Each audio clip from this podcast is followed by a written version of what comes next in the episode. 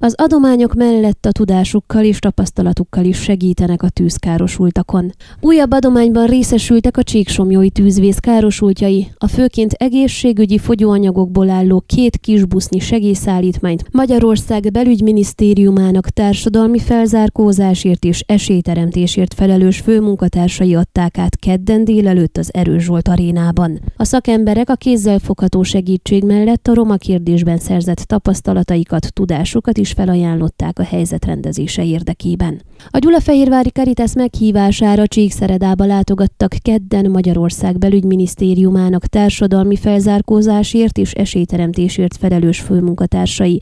Langerné Viktor Katalin, társadalmi felzárkózásért felelős helyettes államtitkár, és Sztojka Attila, a társadalmi esélyteremtési főigazgatóság főigazgatója a látogatás első mozzanataként az Erős Zsolt arénába látogattak, ahol átadták azt a főleg egészségügyi fogyóanyagokból álló két kisbusznyi segélyszállítmányt, amelyet kormányhatározat alapján a Caritas és a Csíkszeredai önkormányzat kérésére összeállítottak. Működő stratégia. A sportcsarnokban tartott sajtó sajtótájékoztatón elsőként Korodi Attila, Csíkszeredai polgármester, majd Borboly Csaba Hargita megye tanácsának elnöke köszöntötték a vendégeket, köszönetet mondva az adományokért. Ezt követően Langerné Viktor Katalin felelős helyettes államtitkár beszélt bővebben látogatásuk három céljáról. Mint mondta, elsősorban együttérzéssel érkeztek, magyar emberekként magyar embereknek kívánnak segíteni.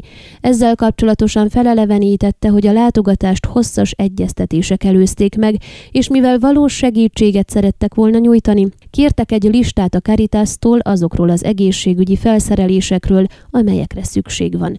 Ennek megfelelően a tegnapi segélyszállítmány többek között fertőtlenítőszereket, maszkokat, vérnyomás és vércukormérőket, kisgyerekek ellátásához szükséges eszközöket tartalmazott, emellett pedig iskolai felszereléseket, ágyneműket, törölközőket és babaruhákat, pelenkát, fürdetőket is. A látogatás második célja ezek átnyújtása volt, a harmadik, leghosszabb távú pedig a tudásuk átadása. 2010-ben a magyar kormány komoly döntést és egy szemléletváltást hozott, ami amikor az addig eltitkolt, eltakart, elhallgatott roma problémát, szegénységet fogta és kitette az asztalra. Azt mondta, hogy innentől kezdve erről őszintén kell beszélnünk. Emellett komoly anyagi támogatást is nyújtott, és készült egy stratégia, illetve egy intézkedési terv. Közösen együtt romák és nem romák elindultunk egy megtervezett úton, amelyhez komoly finanszírozást is kaptunk hazai és uniós forrásokból. Tíz éve folytatjuk ezt a munkát, a kisgyermekkortól egészen a felnőttkorig komplex módon megközelítve a kérdést, amiben foglalkoztatás, egészségügy, lakhatás, gyermeknevelés és kultúra is benne van. Ez az egyetlen módja annak, hogy tartós, fenntartható és ne átmeneti kiút legyen a nyomorból. Magyarországon a szegénységi mutatók jelentősen javultak, a tíz év alatt közel egy millió ember került ki egyértelműen bizonyíthatóan a szegénységből, húzta alá Langerné Viktor Katalin. Hosszú távú együttműködés. Hogy mindez Székelyföldön is megvalósulhasson, az adományok átadását követően szakmai megbeszélésekkel folytatódott a program, és a keddi találkozó nem egyszeri alkalom lesz, hanem folyamatos együttműködésben gondolkodnak a helyettes államtitkár elmondása szerint. Sztojka Attila a Társadalmi Esélyteremtési Főigazgatóság főigazgatója innovatív foglalkoztatási és képzési programokkal kapcsolatos tudását adja át. Langerné Viktor Katalin pedig főként a gyermekekbe való befektetésről, az oktatásukról, illetve a roma nők foglalkoztatásáról fog beszélni.